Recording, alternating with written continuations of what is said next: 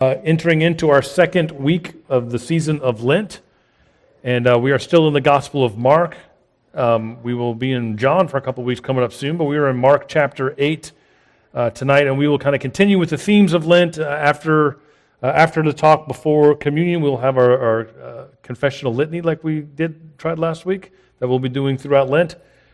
Um, the, the, tonight's passage to me is a very, it's a very strong one. Um, uh, I'm, I'm, honestly slightly nervous about this talk in some ways. Uh, I just think it's a, it's, it's, a heavy thing that Jesus says here. But I want to give you a little bit of context before we get into it. Again, we're in Mark chapter 8. We'll be in 31 through 38. But uh, because of the way the lectionary kind of takes this little snapshot, you lose a little bit of context. What we need to know that happens right before this in Luke, the, the thing immediately before this is the story of Jesus kind of grilling his own disciples about who it is that people out there say that he might be, and them giving all these different answers, and then him pinning them down and saying, Who do you say that I am? And then Peter stepping up, as Peter always uh, did. Uh, he was always the first one to talk. Uh, and he's the first one, first of the disciples that names Jesus as the Messiah. You know, we, you are the Messiah. Uh, in other Gospels, Jesus would then go on to tell Peter, you know, you're right, and you are the rock on which I will build the church. In Mark, who is more for brevity than details, uh, all Jesus does is say, hey, don't tell anyone, and then moves on to the story, as, as he does a lot in Mark. But so right before this, Peter is kind of a hero of the story. He names Jesus as the Messiah. Uh, but after this identification, we immediately get Jesus foretelling his own death and suffering, and we have today's scene play out. And it says this the Gospel of Mark, chapter 8, verses 31 through 38, it says this Then he began to teach them that the Son of Man must undergo great suffering and be rejected by the elders, the chief priests, and the scribes, and be killed, and after three days rise again. He said all this quite openly. And Peter took him aside and began to rebuke him. But turning and looking at his disciples, he rebuked Peter and said, Get behind me, Satan. Also, the adversary. Get behind me, Satan. For you are setting your mind not on divine things, but on human things. He called the crowd with his disciples, and he said to them, If any wish to come after me, let them deny themselves and take up their cross and follow me. For those who want to save their lives will lose it. Those who lose their life for my sake and for the sake of the gospel will save it. For what will it profit them to gain the whole world and forfeit their life? Indeed, what can they give in return for their life? Those who are ashamed of me and my words in this adulterous and sinful generation, of them the Son of Man will also be ashamed when he comes in the glory of his Father with his holy angels. For the word of God in Scripture, for the word of God among us, for the word of God within us. Thanks be to God. Now, there is just no ducking the teaching of Jesus here. There is no soft pedaling it or making it a little more palatable. This is rough. Jesus calls Peter Satan. And I don't know if you've ever been given a nickname by Jesus, but this is one of the worst ones you can get.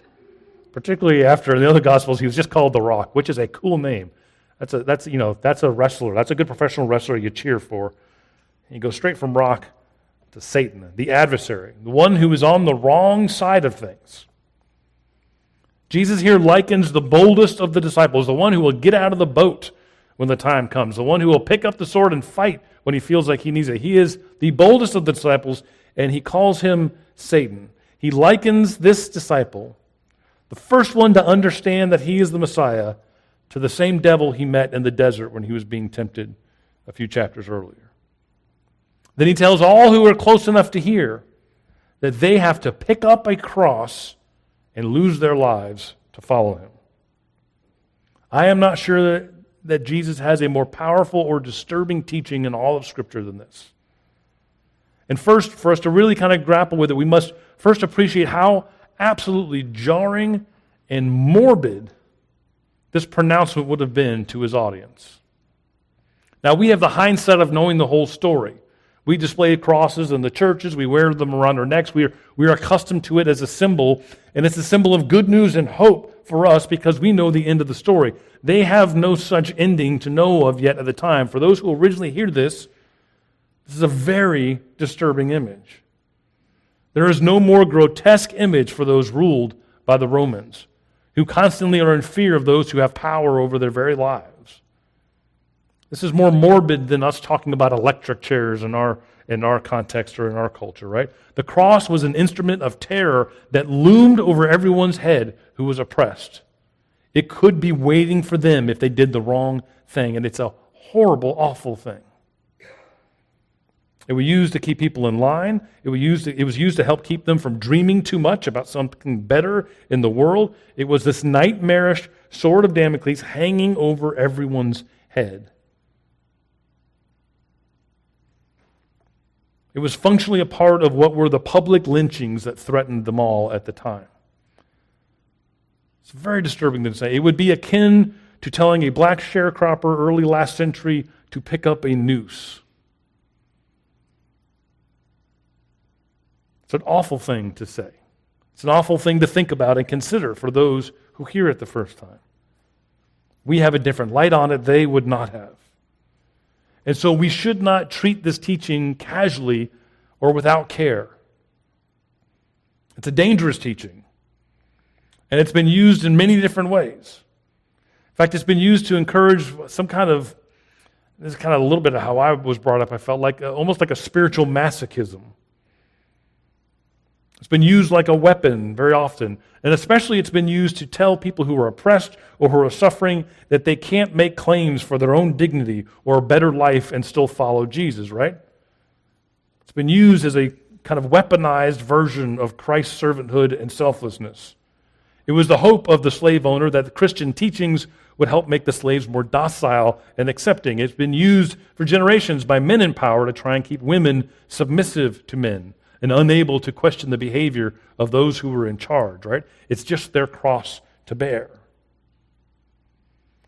Of course, neither of those efforts are even remotely good applications of the Bible's teachings or Jesus' teachings, but it shows up a lot. This is, this is a teaching that can be used conveniently by those in power.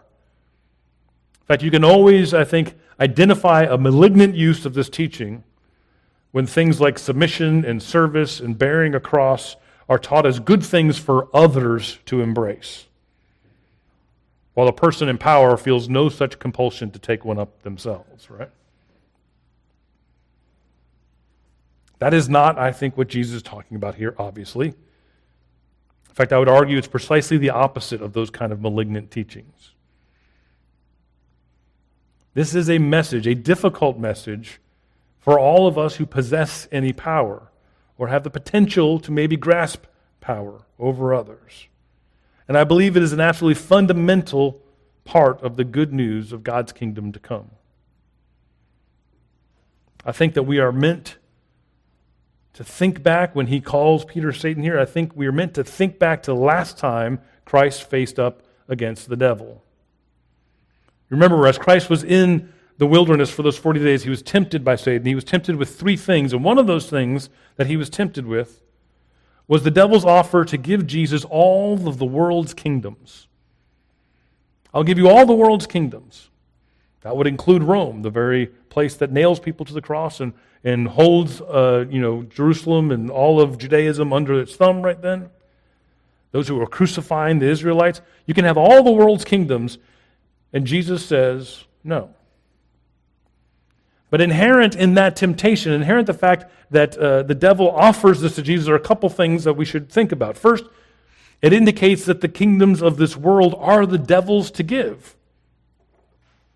I certainly never brought up to think about it that way. It indicates that the world's kingdoms are the devil's to give, that even the best kingdom of the world is still not the kingdom of God. Secondly, it also demonstrates that to rule from the top down, to rule by having power over others, was always a temptation of Satan that we should be saying no to. Jesus never viewed having power over everyone as a means of accomplishing salvation. That's our story, not his. Christ came to serve and not be served. Christ taught that the first would be last. Christ taught that we are to love our enemies. Christ did not teach this because he was passive or not tough enough for the world as it was. Christ taught this because it was the only means to the ends that Christ was trying to accomplish. Christ taught to be served and not to serve and not to be served. The first to be last, that we are love our enemies, and all of these are anathema to the kingdoms of the world, right? There is no kingdom in this world that can operate under those criteria. Even the best of the kingdoms of the world, right? Including this country, which I love, and I very much love living here. You cannot implement these things as a posture uh, uh for the country and still survive as a superpower in this world. It just wouldn't work. Christ's kingdom is not of this world. Jesus says so explicitly. In John, when Jesus is talking to Pilate before his own crucifixion, and they're wondering why there isn't a crowd of people taking up arms and fighting for Jesus, he says, Because my kingdom is not of this world. If it was of this world, we'd be fighting. We don't fight in this kingdom. We don't fight like that. In other words, I think there are two types of citizens of two types of kingdoms. There are those who own the cross and will use it against others, and there are those who run the risk of ending up on someone else's cross. There are those who wield the cross and those who might end up on it. You're either one or the other. And I believe that here we see Christ clearly calling us to the latter of those two groups. So when Peter rebukes Jesus for saying he will suffer, or when Peter rebukes Jesus for saying he will die, he is very literally playing the part of Satan in the desert. He's reenacting the same thing that Jesus has already faced. He has named Jesus Messiah, but he has failed to understand what that means. In the end, I do not think that pick up your cross means that we don't demand or even fight for justice or dignity or kindness or care for the least of these or any of those things. Of course not. It doesn't mean that we don't fight for what is right or what is good. However, it does strictly determine how we are willing to fight for these things. We don't ever own crosses. We are the ones who might end up on someone else's cross, but we don't ever own them. The only weapon we are permitted, according to Scripture, is the sword of God's Word. And it is sharp in many spiritual ways, but it won't do you well in a bar fight. We don't fight like that. I genuinely don't think there's probably a more urgent teaching for us today, in the American church particularly. This moment in time, particularly in an election year, which you've already heard me bring up a couple times in 2024. I think when the church of tomorrow looks back on the church of today, it will scratch its head the degree to which we, as the American Christian church, has allowed itself to be defined by politics and political power and partisanship is both deeply disturbing and dangerous. We are killing our own witness in this world. There's an enormous contingent of people claiming Christ and clamoring to say yes to the very thing the devil offered Jesus and Jesus said no to. Claiming Christ and trying to grab up the kingdoms of this world even though Jesus clearly told us we can't. Now, let me be completely clear here. I do not care whether you're a Republican or a Democrat or an independent or a fill in the blank. I don't care. I don't know most answers to most issues. I don't pretend to have all the right answers about everything. I also know for a fact that you can be a sincere follower of Christ and disagree about almost every political issue. I know people of good faith on every side of everything. I really do. I also understand that my job, what my job as a pastor is and what it is not, although a lot of people don't understand that about pastors. I will never endorse a candidate from the pulpit. I will never act like Jesus fits neatly into our inane partisan politics. He does not. I will not tell you how to vote or pretend to be an expert on things I don't really know about. I'm not an economist. I'm not an infectious disease specialist. I'm not a military strategist. And I know this comes as a shock to you. I'm personally amazed at how many pastors are all of these things and more. It's very impressive. I'm not. I am a dummy in most of these regards, and I'm aware of that fact. However, I am supposed to speak clearly on what is called Christian in this world, humbly but clearly. I don't always succeed. That's what I'm trying to do tonight. And I think the American church is trading its birthright and its witness for the perceived power that comes with winning in politics. And it's bad news. The church keeps saying yes to that which Jesus said no. Right now in our culture, who screams louder for putting others on the cross than American evangelicals? It's what we're known for right now. Every time I have a conversation with someone who's not a part of the church, this is the very first wall I have to try and, and bridge with them. First thing I have to get through. We have largely jettisoned all the fruits of Christ's Spirit for the chance to dominate our enemies. People who claim to follow Jesus cheer most loudly for the ones who promise to crucify those they most dislike. It is the very spirit that Jesus calls satanic to Peter's face. We want to win. We want to dominate. We want revenge, and it's a problem. And if you think I'm overstating this, in 2022, University of Maryland did a large survey, and when that survey came back, 78% of people who identified themselves as evangelical Christians supported officially declaring the U.S. as a, quote, Christian nation. In other words, saying, we want to be in charge. We want this kingdom of the world. We want to tell everyone else what to do.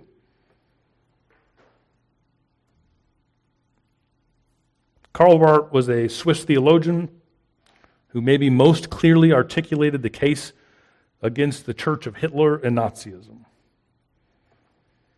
That grossest of all times when the church and the state got together. And we cannot forget that those crooked crosses hung in Christian churches and was endorsed by the Christian church in that time and place.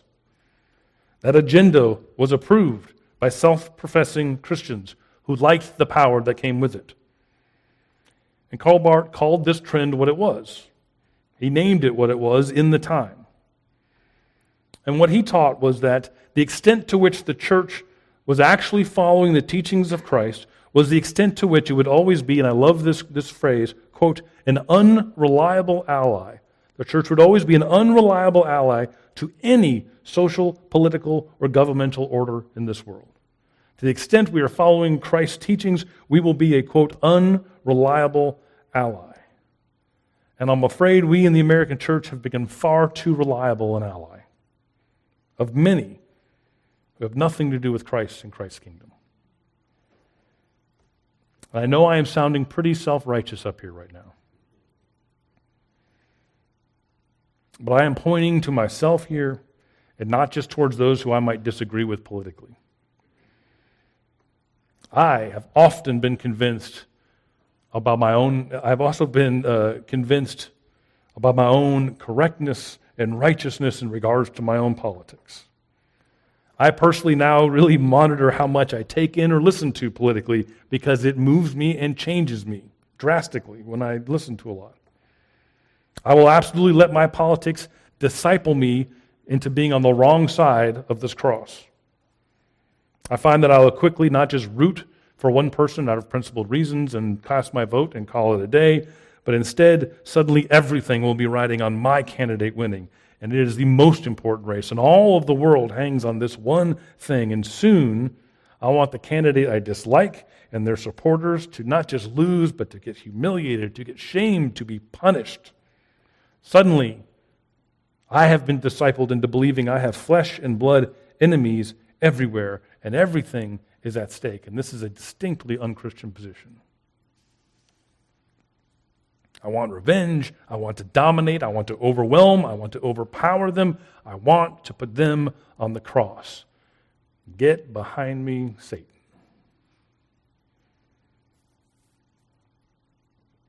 Very quickly, I'm willing to own the cross instead of being able, instead of being willing to risk ever being put on one. This is me I'm talking about.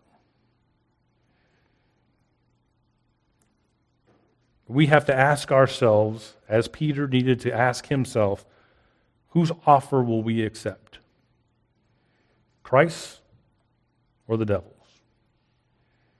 Will I love my enemy? Will I try to dominate them? Will I bear the sword or the servant's towel?